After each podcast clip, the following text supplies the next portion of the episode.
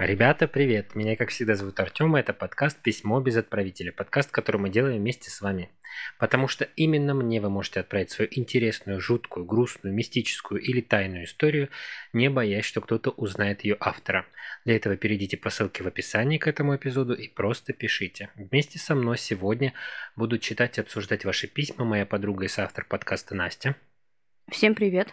Еще одна подруга и самый эмпатичный человек из всех, кого я знаю, Юля. Я вам всем очень рада. Я напоминаю тем, кто нас слушает и до сих пор не подписан, что это очень важно. Подписывайтесь прямо сейчас, а лучше еще ставьте лайки и звездочки, пальцы вверх заранее, чтобы не забыть. А теперь вернемся к тому, что наш подкаст выпускается исключительно в развлекательных целях и предназначен для лиц старше 18 лет. Рекомендуем не слушать этот подкаст людям чувствительным, потому что здесь нам Истории присылают всякие разные. В них может присутствовать мат и очень неприятные мерзкие подробности. Мы за взаимное уважение, за соблюдение законодательства и против насилия. Мы не одобряем действий преступников, хотя можем говорить об этом в шуточной форме здесь. Надеюсь, и вы тоже. Я надеюсь уже, что к нам придет просветление, и наша следующая история будет не такая жесткая, как последние Некоторые. Охота уже чего-то мистического, понимаешь? Вот уже охота легонького, НЛО. знаешь, такое. Вот прикольная история была про НЛО, про беременяшек и про чувство эйфории, да. а не про трупы дрочеров и насильников. Минутка-занутка. Давай. Как я, обычно. Вот. Я вот опять готовилась. Все время готовлюсь, отличать некоторых, которые забывают, как его зовут. Хотя мы с Юлей каждый раз ждем, что он скажет. Сам. Всем привет, меня, как всегда, зовут Вася, например. Так, ладно. А, искала информацию по поводу сонного паралича. У нас эти истории присылают нам, получается, разные. Сколько у нас их было? Три? Две? Три, наверное. Три. Ну, ну, они были. И черные тени были, и цветная картинка в виде родственников тоже была. Ну и вот я искала, в общем. Они же отличаются, вот эти вот две конкретные истории. У одной, правда, тень, а у другой прям родные, близкие люди. Почему? Спрашивается.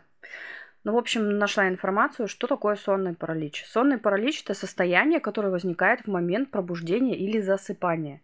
Подготовка организма к отдыху. Если вы начинаете вечером зевать, наступает тот самый идеальный час отхода ко сну – во время засыпания замедляются биологические процессы, снижается чувствительность организма.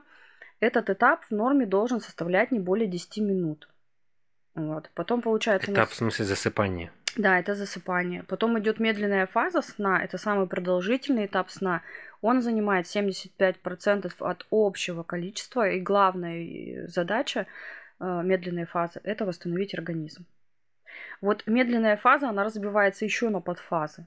Вот есть глубокий сон, а, в этот момент вы, мы отдыхаем больше всего, а наше дыхание, частота сердечных сокращений и артериальное давление снижаются. Есть быстрая фаза, это короткий этап, он около 20%, 25% от общего количества сна занимает. На этом этапе мы начинаем видеть яркие сны, вместе с этим происходит обработка информации, полученной за день, и усиливается активность организма. Фаза быстрого сна характеризуется быстрыми движениями глаз, дыхание частота сердечных сокращений ускоряются, а кровяное давление повышается, но одновременно с этим все мышцы парализованы. Это фаза, в которой возникают сны и консолидируется память и воспоминания. За примерно 7,5-8 часов сна здорового сна. В среднем происходит 5 смен фаз сна. То есть мы вот из медленной фазы уходим в глубокий сон, там, в быструю фазу и так далее. И это более чем достаточно необходимо для полного качественного отдыха и регенерации организма.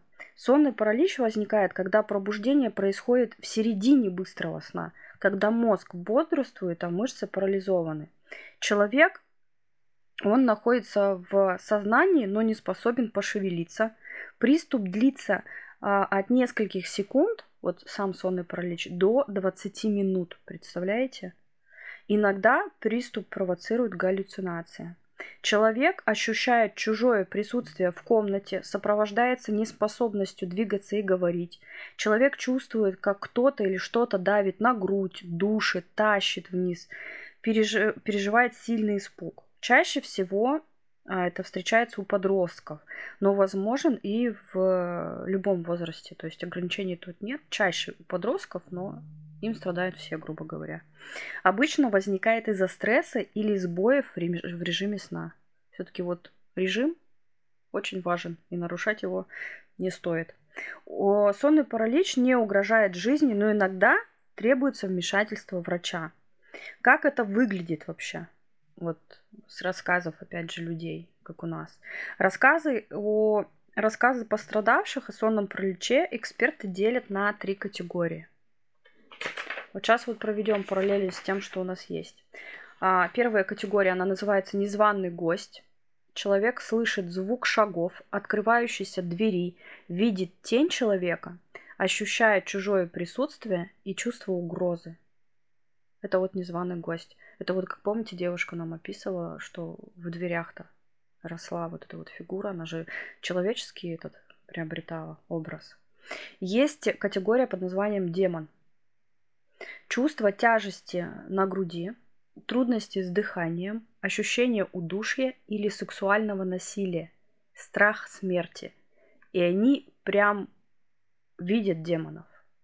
То есть это вот как в кино показывают, то есть рога, копыта и т.д. и т.п. Тому случаю, когда девушке приснились родств... Э, сестра, которая запрыгнула на нее и дышать начала. Тоже вполне. Ну вот, а есть еще одна, получается.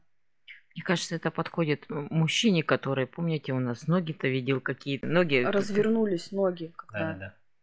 Жуть тоже. И странные телесные ощущения. И вот, вот, кстати, вот эта фаза, которая демон, да, ну, категория, а, про нее очень много пишут. Про нее, кстати, есть картины знаменитые.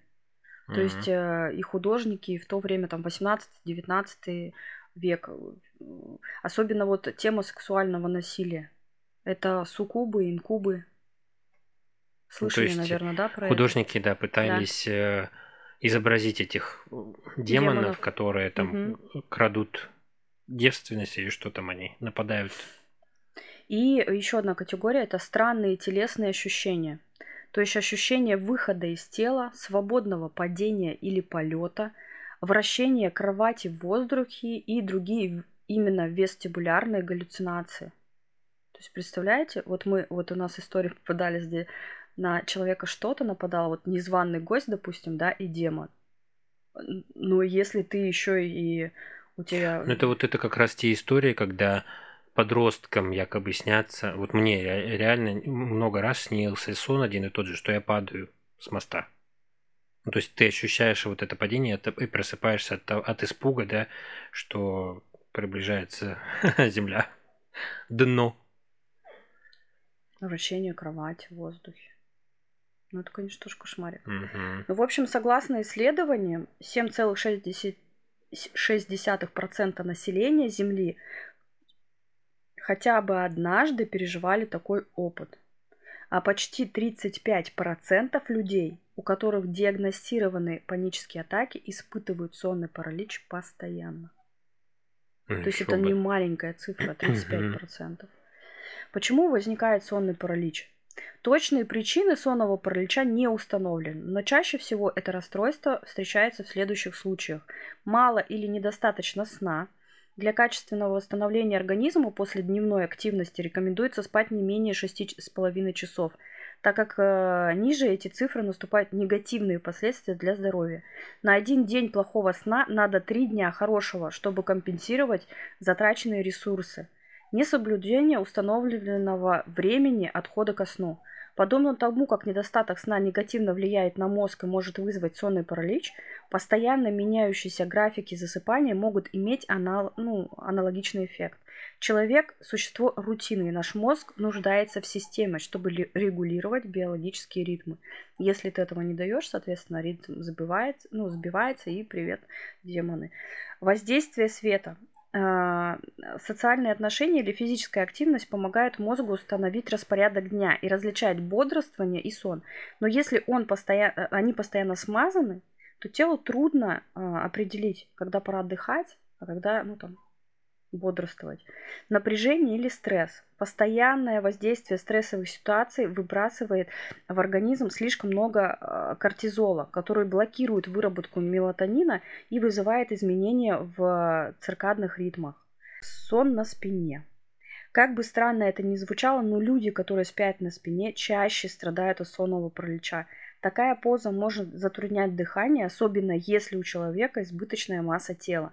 Это, в свою очередь, провоцирует внезапное пробуждение в не ту фазу сна, и риск появления сонного паралича он повышается. Как избавиться от сонного паралича? У универсального Никак. лекарства от этой проблемы нет. Вы можете попробовать сократить факторы риска, перечис- перечисленные выше, да, но если сонный паралич возникает часто, стоит обратиться к врачу. Он поможет выяснить конкретную причину и при необходимости скорректировать ваш образ жизни. То есть, грубо говоря, от него не избавиться. С ним надо научиться жить и минимизировать ну, количество да, э, таких вот историй. Мгм. Ну, кстати, историй этих не так уж и мало. Мы в самом начале нашего подкаста шутили о том, что вот, сонный паралич, может быть, кто-нибудь нам напишет об этом. А потом первая, вторая, третья история, пожалуйста. Почитала вот про демонов, короче, очень много. Очень много написано. Я говорю, чаще всего это попадаются какие-то вот прям черти, дьявол. И прям люди потом, когда просыпаются, они прям верили в то, что, ну, к ним вот это вот приходило. Ну, наверное, в, в средние там какие-нибудь века сложно не верить Их на кол садили вообще за это, наверное. Если ты кому-нибудь скажешь, что к тебе демон ночью приходил. Да. Сожгут как ведьму и не спросят, как звали. Ну, в общем, это не лечится, с этим надо учиться жить, это надо учиться контролировать и не спать на спине. Я вот теперь каждый раз, знаете, когда на спину ложусь, думаю, не-не, надо перевернуться на бок. Вдруг, вдруг, не-не-не. Да ну нафиг. Да. Юля, ты на спине спишь? Нет. Вот тебе повезло. И не спи никогда, и не вздумай. Мне неудобно вообще на спине спать. Мне кажется, чтобы вообще, в принципе, лежать на спине, надо там под поясницу, под коленки, везде под шею, все подложить, чтобы удобно спать. А некоторые иначе не могут спать. Не знаю таких людей. Чё, а кто сегодня читает у нас историю? Так, сегодня, в прошлый раз кто был? Про дрочера я читала, наверное. Мерзкие пакостники. Значит, сегодня читаю историю я. Это случилось лет 15-18 назад. Мы тогда с мужем и детьми решили провести день на пляже у реки. С собой взяли все для пикника, был жаркий будничный день. Так как был будничный день, на городском пляже почти никого не было. Мы решили расположиться на краю пляжа, нашли отличное место, заросшее небольшими деревьями и кустарниками, метрах 20 от белой иномарки, которая стояла в тени кустов. Из приоткрытой двери было видно спящего водителя. Мы решили, что ему не помешаем, отошли немного от него. Мы же прекрасно провели время, поиграли в бадминтон, поиграли с детьми, покупались, покушали. Прошло около четырех часов, дети уже подустали. Мой муж, который, кстати, в прошлом был, полицейский, говорит, за все время, сколько мы здесь находимся, тот человек ни разу не пошевелился. Я пойду проверю, вдруг ему плохо. Муж отправляется к машине, открывает дверь автомобиля, наклоняется над человеком и видит, что тот уже мертв. Как мы узнали позже, этот человек мертв был уже с ночи этого дня. Естественно, вызвали полицию, давали свидетельские показания. Вот такой у нас был случай с трупом на пляже. А все так красиво начиналось, понимаешь? Солнышко, Надежда. пляж, дети, бомбельтон. И труп. Да. В лучших традициях нашего подкаста. Возвращаясь опять к трупам, у нас э, вот относительно недавно была история про ребенка в воде. Блин, я не знаю, как реагировать в такой ситуации. Это настолько страшно, это настолько непонятно, это настолько... Короче, за гранью вообще. Мне кажется, если бы вот у этой женщины, да, муж был бы не бывший полицейский, то там этот труп мог бы в машине еще неизвестно сколько проваляться. Потому что, ну, если бы, да, мы отдыхали с семьей на пляже, и видно было, что там приоткрытая дверца и спит водитель, я не думаю, что я была бы настолько наблюдательна, чтобы заметить, шевелился человек или нет. Мгм. То есть я бы, скорее всего, даже если бы кидала какие-то взгляды в сторону, наверняка бы не фиксировала его передвижения. Ты бы не оценивала, да, Да. что он там делает. Люди, которые непосредственно, как полицейские, это как профдеформация, как медик, допустим, да, вот э, видит вокруг толпу людей, и он, например, видит, что вот у этого там аритмия, вот этот, допустим, да, у него нездоровый цвет лица, то есть как бы, а для меня это все вот одинаковые люди, пляшущие, там, отдыхающие, танцующие, ну, это как здесь, отдыхает человек в машине, отдыхает, я бы не пошла проверять, если бы реально не фиксировала бы только на этом свое внимание. Я просто делаю вывод, что я как бы не хочу находить на пляже? трупы людей вообще. Так мы тоже не хотим. Мы просто хотим быть во всеоружии. Да, ну не получится ко всему подготовиться, все равно а, в жизни случаются А нестандартные запах? какие-то а, ситуации, и ты, ну, нереально ко всему быть готовым. Как вы думаете, они чувствовали запах? Или рано еще? Думаю, рано. Нет. Не чувствую. Я Да. думаю, что еще Даже рано. если он был, ну, во-первых, рано, несмотря на то, что жаркий день, даже если он был, этот запах, ну, видимо, не настолько сильный. Сейчас буду побаиваться после этих историй гулять возле воды. Любая тряпка в воде или открытая машина. да, машина Любая машина будет в у воде. меня вызывать как это, значит, приступ паники такой небольшой. Мне Да. кажется, после нашего подкаста нам следует обратиться к специалисту и пройти, ну, как бы, Курс Да, реабилитации. да. Иначе появится у нас слишком много фобий, страхов. Одна из них, кстати, найти труп на пляже. Вот. Ну, на самом деле, я думаю, что как бы условно есть два вида людей, да, которые... Их находят, и которые нет. Нет, которые вот в такой вот ситуации, на самом деле, да, ну, либо собираются и концентрируются и действуют, ну, как бы вот слаженно. То есть это, мне кажется, а, особенности там характера, да, должны быть Мгм. определенные. А, ну, либо просто растерянные, которые не знают, у которых начинается истерика, которые просто не знают, что делать. То есть, ну и как бы, а к какому, блин, отнести нас, типу, ну, меня конкретно, да, я не знаю. Ну, со мной не случалось. к группе таких. растерянных. Потому что я не представляю, что там. Я, я не так Делать. часто вижу трупы, слава богу, вот спасибо небесам.